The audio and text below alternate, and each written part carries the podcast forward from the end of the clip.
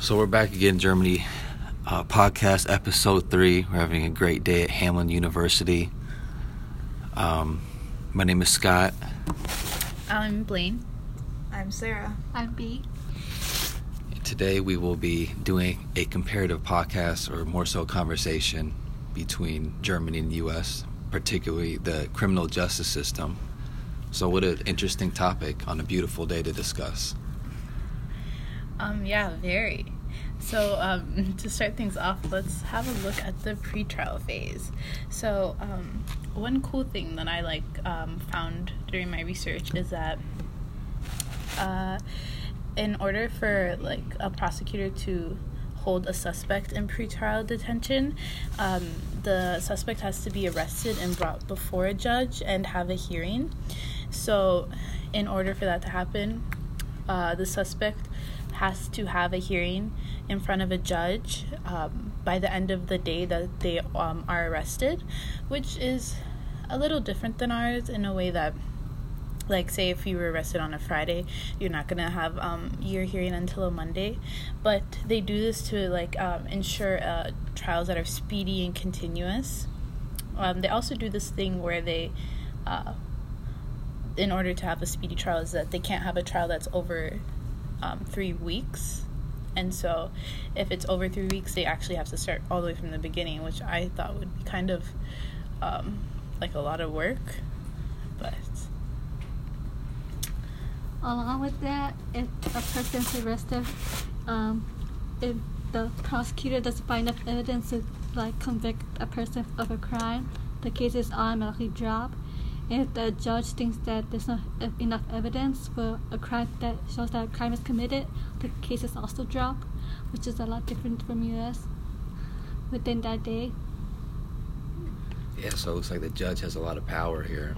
yeah they do and actually um, in criminal trials uh, they like the trials can be in front of one to five judges depending on um, how serious the crime is That's interesting. And there's no jury. Is that correct too, as well? uh yes so No, they they- they don't have juries but they have this thing called um, lay persons that are used Yes, tell us more. oh They're- okay They are like not judges, and they have Are- no like criminal or not no influence in the law. They just like watches the jury, the Yeah. trial with the uh, lo- uh, the judges.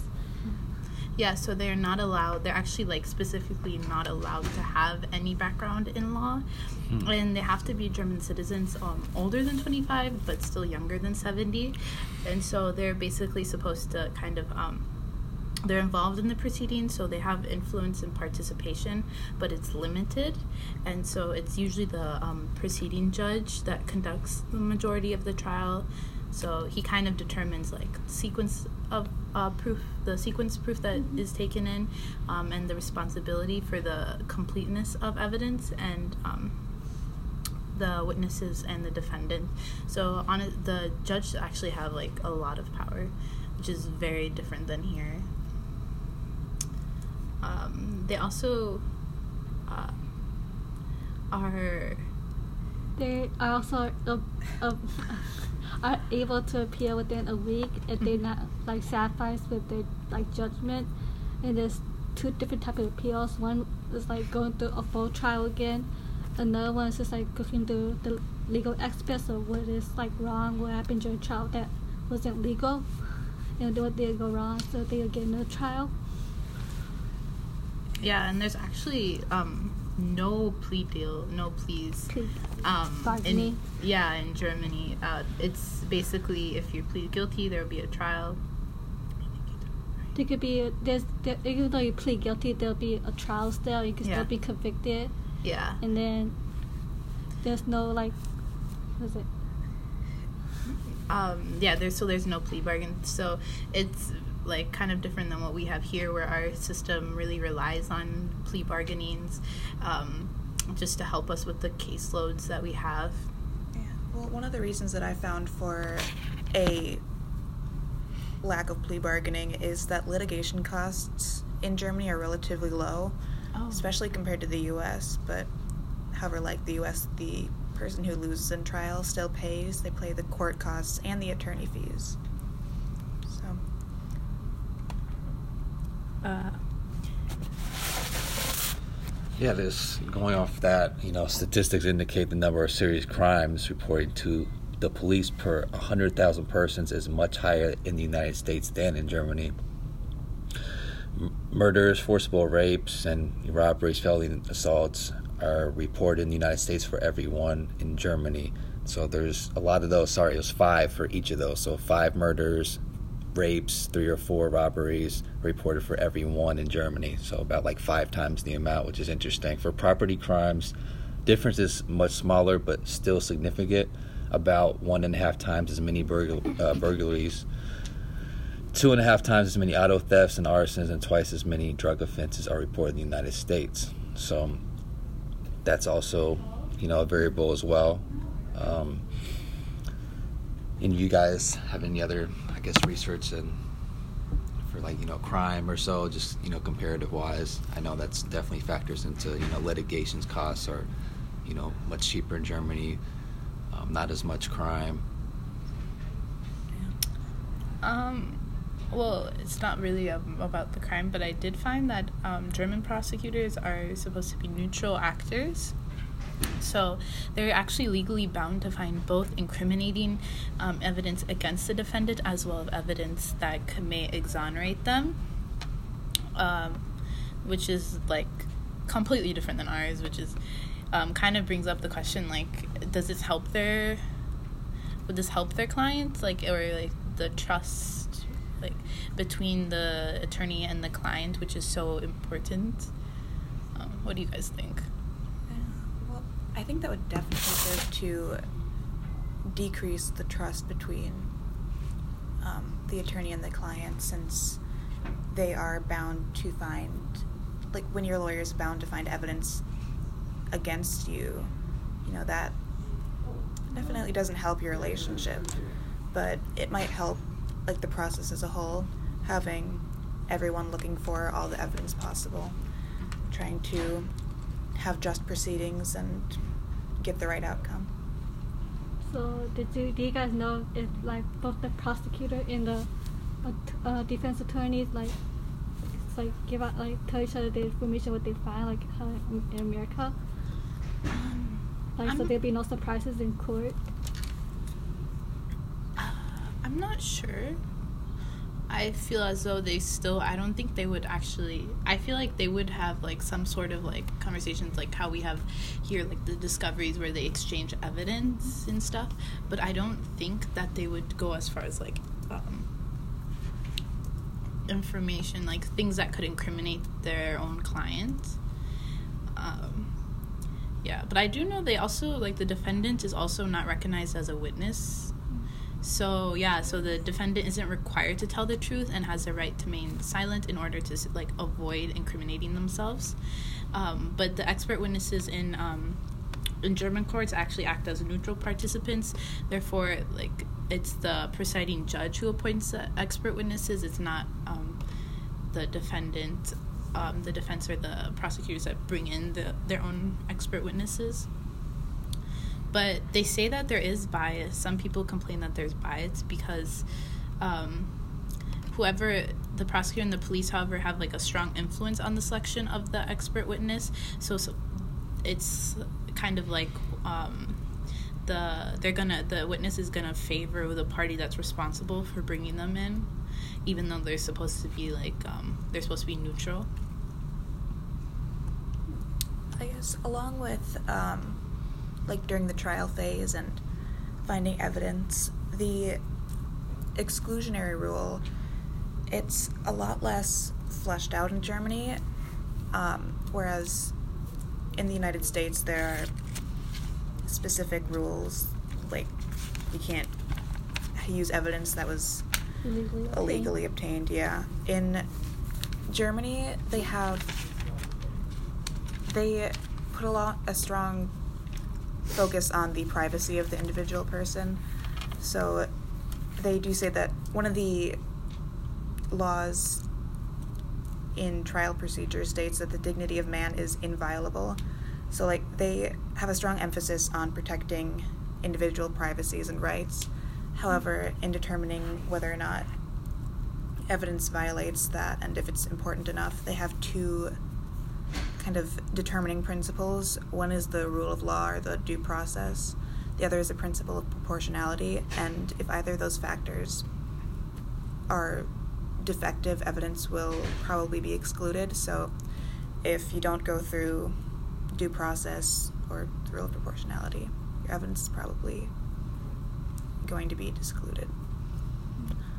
Um, Uh, they actually they also have like um, Germany also has this thing where um, like the due process going off of what you said um, that they in order for a um, suspect to be t- detained there has to be responsible suspicion that the person has committed a crime and that he should he not be detained um, the criminal process and evidence would be compromised. So I don't know if they would consider it as like as much as we have it where it's like um, it's like a lot of um, what's it called? suspicion when they're probable cause or not? yeah yeah like Okay. probable cause that's what I meant so they have like that similarity too um, also when they have interrogations um, they have this thing i thought it was like i thought it was really cool that at the time of defen- uh, at detention the suspect's relatives have to be informed that the suspect's um, like in jail or in detention which i thought was um, really nice Very And- nice. yeah so like yeah so they like the family knows what's going on and like oh that they might need help um, unlike here i believe that we don't do that You don't do that. You get like the one call, yeah basically. So they just do they still get the one call, or is that just type of their thing?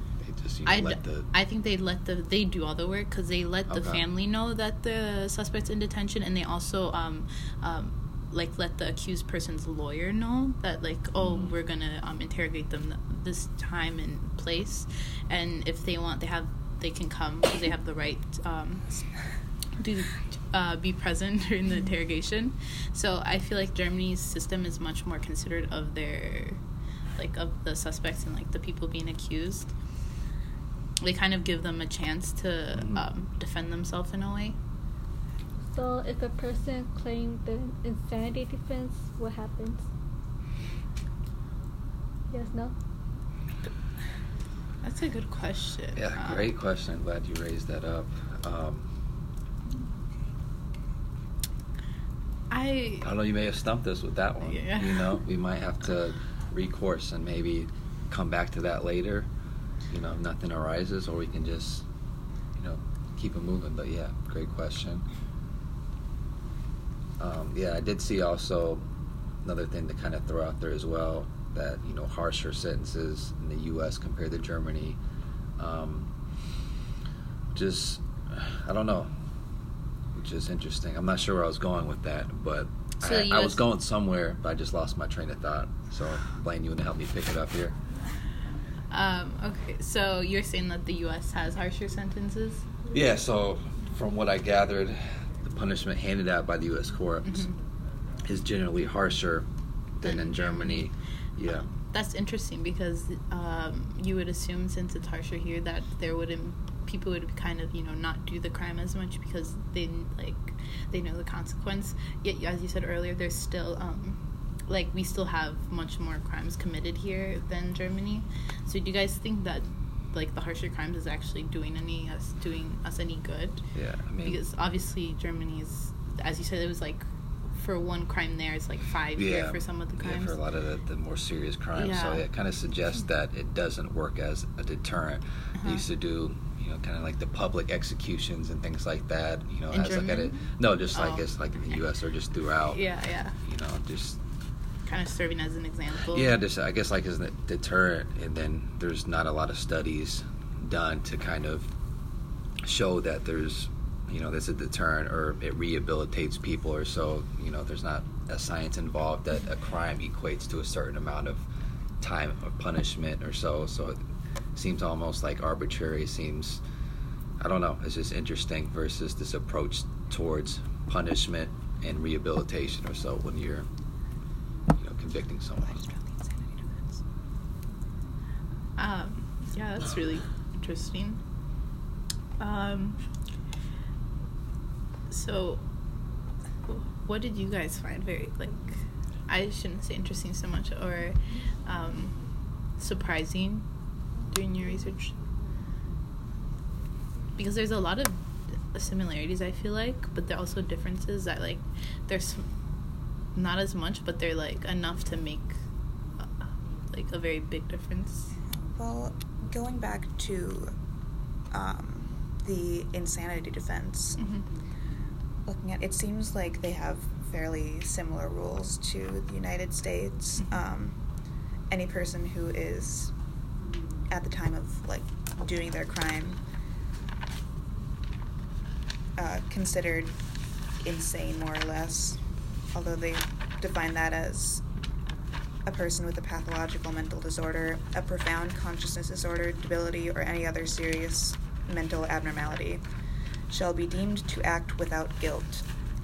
However, they do have the same thing as the US, where if a person is like seen as not guilty because of insanity, they do have to go to a mental hospital for a period of time. However, that period of time is not specified. Interesting. Yeah, I know you kind of asked something interesting. So, comparative to U.S. and Germany, undercover operations. So Oh. there's kind of small dis- discrepancy with that. So, the German police they tend to under uh, run their undercover operations only in kind of serious or weighty causes of organized crime. U.S. routinely do it. Um, bus prostitution rings or just you know drug dealers on different levels, small time, big time. So, so I don't know. Their approach is that the German police may not pretend or kind of deceive to acquire evidence. It's kind of, and so it's kind of like a case by case type of thing, only in the heavy situations.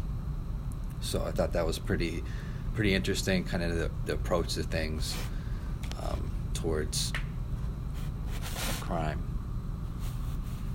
Very cool. Yeah. The most interesting thing that I found, which I guess we already touched on, was plea bargaining and just the lack of that. But I guess my like, who do you guys think that the lack of plea bargaining helps in this situation?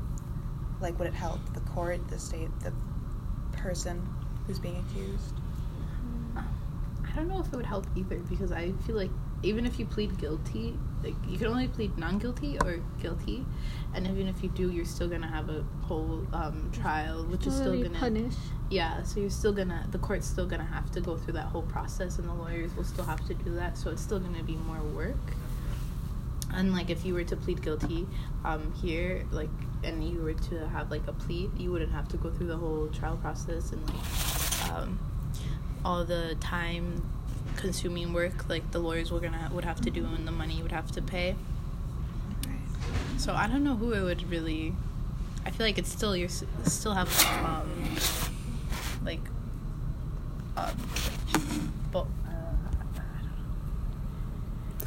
Yeah, yeah, I get what you're saying. So yeah, there's definitely pros and cons for um, I don't know both. You know, the U.S. we view it as a sorry view it as like a a necessary evil, if you will.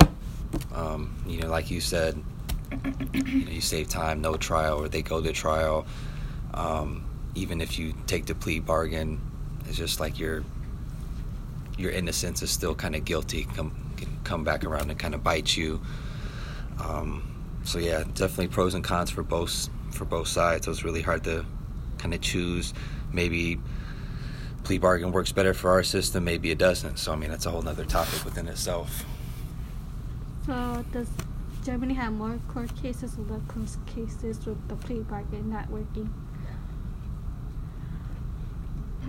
I I think that they have um I mean considering they don't have as much like a high uh, crime like High crime rate. than we do I believe that they don't have as much um court cases um and I guess like the pleading like the plea bargains and whatever I I guess it doesn't play a part as much just because since already is in a lot of um, cases just the like guilty pleas and whatnot aren't gonna make a difference.